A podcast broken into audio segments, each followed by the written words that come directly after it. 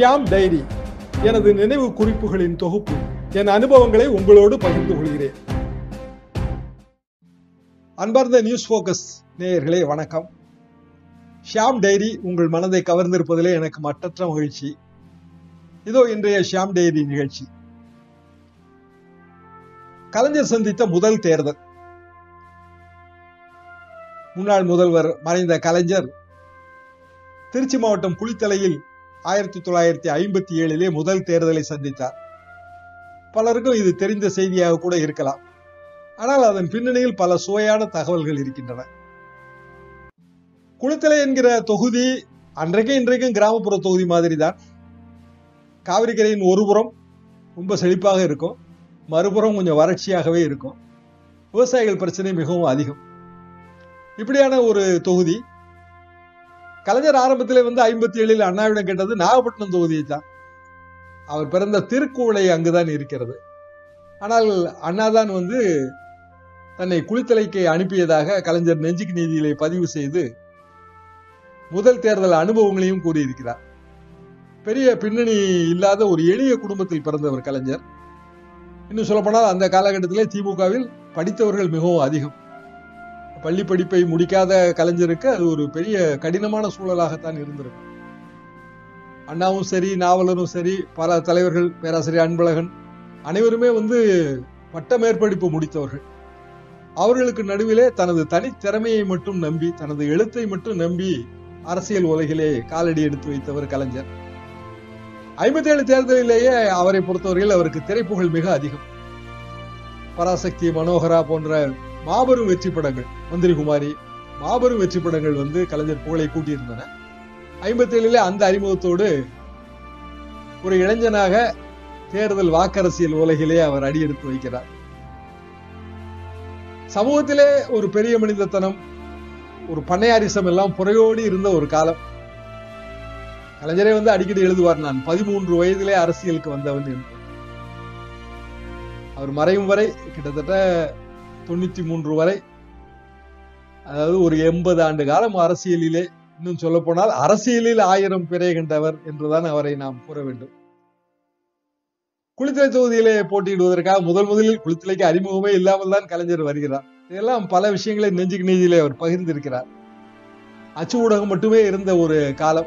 பெரிய அளவுக்கு வந்து நாடும் வளர்ச்சி அடையவில்லை. ஐம்பத்தி ஏழிலே அந்த பொதுத் தேர்தல் நடக்கிறது. அதுல வந்து குளித்தலைக்கு வரும்போது பெரிய வசதிகள் அப்போது கிடையாது. கலைஞரிடம் வந்து அப்போதே ஒரு ஃபியட் கார் இருந்தது. இந்த கார்ல வந்து ஆறு பேர் வந்து பயணம் செய்வோம் நாங்கள். முன் சீட்ல மூன்று பேர் பின் சீட்ல மூன்று பேர். இப்படித்தான் வந்து தேர்தல் பிரச்சாரத்துக்கு எனது கார் பயன்பட்டது.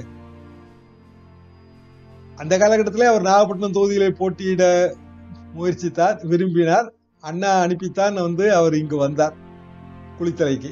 நாகப்பட்டினம் தொகுதி என்றால் அவருக்கு கொஞ்சம் வசதியாக இருந்திருக்கும். ஏனென்றால் அவர் பிறந்த ஊர் வந்து அங்கு இருந்தது திருக்கோளை. ஆனால் அண்ணாவின் கட்டளையை ஏற்று அவர் குளித்தலைக்கு வந்தார். காட்டுப்புத்தூரை சேர்ந்த தர்மலிங்கம் என்பவர் வந்து பெரிய பண்ணையார். அவர்தான் வந்து காங்கிரஸ் கட்சியின் சார்பாக அவரை எதிர்த்து போட்டியிட்டார். குளித்தலை தொகுதி வந்து அந்த காலகட்டத்தில் வந்து திருச்சி ஒன்றுபட்ட திருச்சி மாவட்டம். நானும் அங்கு பணியாற்றி இருக்கிறேன் எழுபதுகளில் பணியாற்றி இருக்கிறேன் அதாவது அரசு வேளாண்மை அதிகாரியாக. இன்றைக்கு இருக்கிற இந்த புதுக்கோட்டை மாவட்டம் கரூர் மாவட்டம் பெரம்பலூர் மாவட்டம் அரியலூர் மாவட்டம் எல்லாம் சேர்ந்தது திருச்சி மாவட்டம் ஒற்றை திருச்சி. அதில் வந்து குளித்தலை தொகுதி என்பது கிட்டத்தட்ட அந்தநல்லூரில் தொடங்கி அப்படியே நங்கவரம் நச்சலூர் என்று நீளமாக போய்கொண்டே இருக்கும். பெட்டவாய்த்தலை லாலாப்பேட்டை கிட்டத்தட்ட கரூர் வரைக்கும் போகும் கரூர் நகரம் வரைக்கும் போகும். இதுல வந்து கரூர் நகரத்துல வந்து ஒரு லாரி ஷெட் ஒரு கார் ஷெட் அந்த கார் ஷெட் தான் வந்து திமுக காரியாலயம். கலைஞரே தான் அதையும் குறிப்பிட்டிருக்கிறார். மதிய நேரத்துல எல்லாம் எங்குமே உணவே கிடைக்காது. உணவு விடுதிகளே அந்த காலத்தில் கிடையாது. எனவே யாராவது தொண்டர் வீட்டிலே வந்து சாப்பிட்டுக் கொள்வது இதுதான் ஏற்பாடு. தனது முதல் தேர்தல் அனுபவத்திலே கலைஞர் சில புதுமைகளை செய்தார். அவரை குறிப்பிட்டிருப்பதுதான் அது. சுவர் விளம்பரம். சுவர் விளம்பரம் எழுதுவது அந்த காலகட்டத்திலே பெரிய வழக்கத்தில் இல்லை. அதற்காக திருவாரூரில் இருந்து அவர் அவரது நெருங்கிய நண்பர் அவர் ஒரு ஓவியர் அவர் பெயர் ராஜன் அவரை வரவழைத்து குளித்தலை தொகுதியிலே வந்து சுவர் விளம்பரங்கள். உங்கள் வீட்டு பிள்ளை கருணாநிதிக்கு மு. கருணாநிதிக்கு உதயசூரியன் சின்னத்தில் வாக்களிக்கவும்.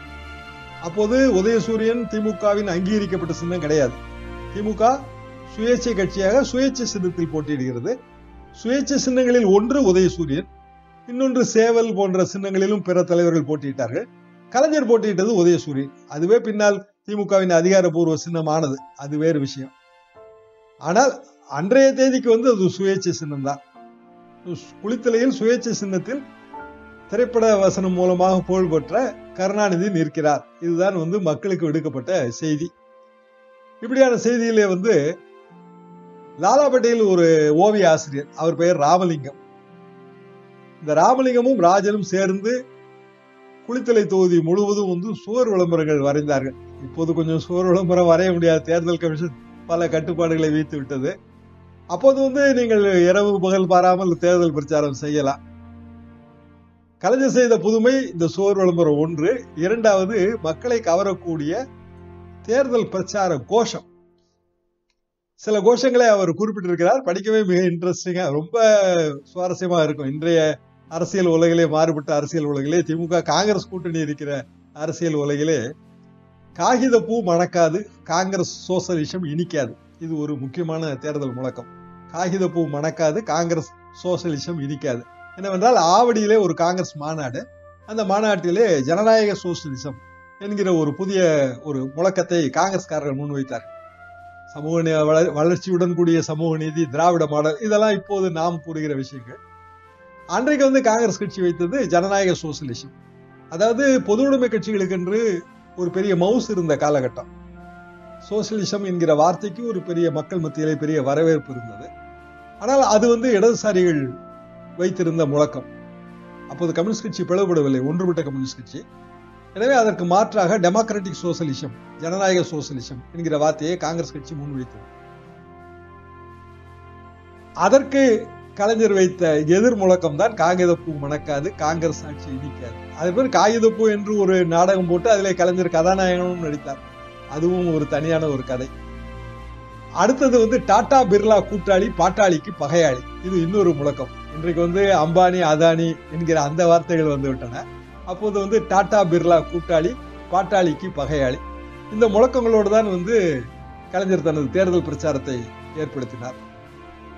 அதாவது சுவர் ஓவியம் ஒன்று முழக்கங்கள் இரண்டு மூன்றாவது வந்து டோர்ஸ்லி அதாவது வீடு வீடாக போய் வாக்கு கேட்கும் போது தொண்டர்கள் வந்து பசை வாளியோடு போவார்கள். அங்கே வந்து ஒவ்வொரு வீட்டு வாசலிலும் ஒட்டி விடுவார்கள். அந்த நிலைப்படியிலே உங்கள் ஓட்டு எங்கள் வீட்டு பிள்ளை கலைஞர் கருணாநிதிக்கு கருணாநிதிக்கு மு. கருணாநிதிக்கு உதயசூரியன் சின்னம் போட்டு. இது வந்து ஒரு பெரிய பிரச்சார உத்தியாக பயன்பட்டது சில நேரங்களில் காங்கிரஸ் கட்சிக்காரர்கள் வீடுகளுக்கும் காலையில எட்டு மணிக்கெல்லாம் போய் விடுவாராம். எட்டு மணிக்கே போய் இந்த டோர் ஸ்லிப் ஓட்டி அது காங்கிரஸ் கட்சிக்காரர்களுக்கே பெரிய ஆச்சரியமாக இருந்தது. அது போக தனது பிரச்சாரத்திற்காக அவரால் வரவழைக்க முடிந்தது Anna MGR S S Krishnan N S Krishnan Kalaivanan. மூன்று பேரையும் அவரால் வரவழைக்க முடிந்தது. அது ஒரு பெரிய எம்ஜிஆரும் அப்போது பெரிய திரைப்பட கதாநாயகன். கலைவாணருக்கு பெரிய புகழ் இருந்த காலகட்டம். அண்ணாவின் பேச்சுக்கு இளைஞர்கள் மகுடியாக மகுடிக்கு கட்டுப்பட்ட நாகமாக இருந்தார்கள். அந்த பிரச்சாரங்களும் மிகுந்த அளவுக்கு பயன்பெற்றன. பிற்காலகட்டத்திலே வந்து கலைஞருக்கு எம்ஜிஆருக்கு மனஸ்தாபம் ஏற்படும் போது கலைஞர் பங்கேற்கிறார் திருச்சியிலே கலைஞர் பங்கேற்க வேண்டும். திருச்சியிலே நடந்த ஒரு மாநாடு. அதாவது மண்டல மாநாடு திமுக மண்டல மாநாடு அறுபத்தி ஆறு கடைசி அறுபத்தி ஏழு தேர்தல். ஆனால் எம்ஜிஆர் பங்கேற்றால் நான் பங்கேற்கவில்லை என்கிற ரீதியிலே மனஸ்தாபமாகிவிட்டது. எனவே குளித்துலையில் தான் தங்கியிருந்தார் கலைஞர் வந்து குளித்துலையில் தான் தங்கியிருந்தார். நான் குளித்தலை பக்கமும் அந்த பக்கம் போகும்போதெல்லாம் இதெல்லாம் இங்கு தங்கியிருந்தார். அங்குதான் பிரச்சாரம் என்றெல்லாம் நினைவுகளை சொல்வார்கள். அங்கே இருக்கிற திமுக நண்பர்கள் பலரும் கூறுவார்கள். அறுபத்தாறுல கலைஞர் குளித்துலையில் தங்கிவிட்டார். எம்ஜிஆர் அதற்காக கலைஞர் வரட்டும் என்று பேசி முடித்து விட்டு போய்விட்டார். ஆனால் கலைஞர் போகவில்லை. அண்ணாவுக்கு கொஞ்சம் வருத்தம். ஒருகை ஓசை என்கிற அந்த வார்த்தை பிரயோகம் அப்போது வந்தது. அப்போது நாங்கள்லாம் கல்லூரி மாணவர்கள். ஒருகை ஓசை எப்போதுமே அது சப்தம் எழுப்பாது. இருகை ஓசை தான் சப்தம் எழுப்பும் என்று மறைமுகமா அண்ணா பேசினார். அண்ணா யாரையும் மனதை புண்படுத்துகிற மாதிரி பேச மாட்டார். நாங்கள் எங்களுக்குள் வந்து கல்லூரி மாணவர்களுக்குள் இதெல்லாம் வந்து ஒரு பெரிய வாத பிரதிவாதமாக அல்லது ஒரு அரசியல் சர்ச்சையாக இதெல்லாம் மாறும். இதெல்லாமே அறுபத்தாறு காலகட்ட கதை.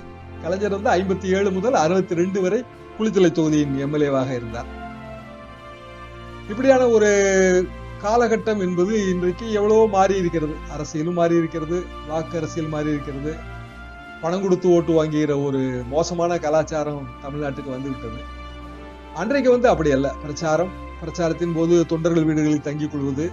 நாலாப்பேட்டையிலே வந்து முத்து நாயுடு என்று ஒருவர் அவர் வீட்டில் தான் வந்து கலைஞர் தங்குவார் எப்போதுமே. நீண்ட நாட்கள் அந்த நட்பையும் அவர் பேணி வந்தார்.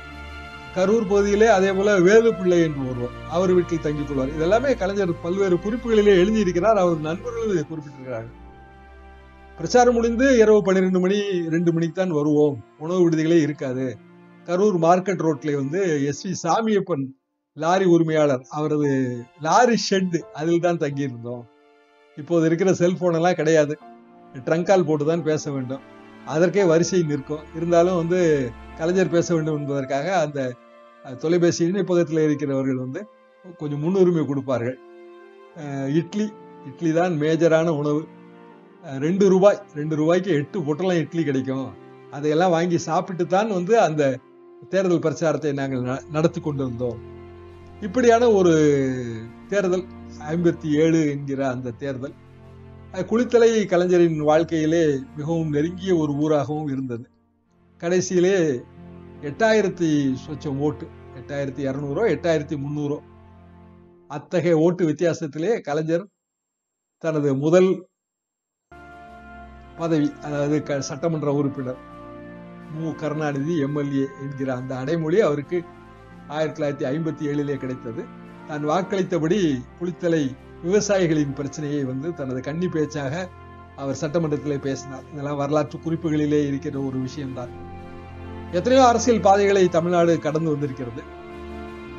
பழைய பாதைகளை அசை போடுவது என்பது ஒன்று இளைய தலைமுறையினருக்கு அரசியல் சொல்லிக் கொடுத்தது மாதிரி ஆகிறது. இரண்டாவது நாம் நடந்து வந்த பாதையை நாம் மறக்காமல் இருப்பதற்கு அது உதவி செய்யும். இன்றைய ஷியாம் டைரி நிகழ்ச்சியை பார்த்த உங்கள் அனைவருக்கும் எனது அன்பார்ந்த நன்றி. மீண்டும் அடுத்த நிகழ்ச்சியில் சந்திப்போம். வணக்கம்.